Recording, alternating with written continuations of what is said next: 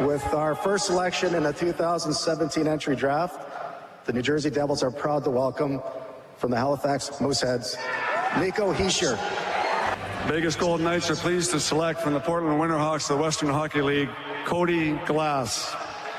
Cody Glass is the first, he's trivia, Pat. He is trivia. He is the first pick in the history of the Vegas Golden Knights. Calgary Flames are proud to select from Tri City of the Western Hockey League, Juuso Valimaki.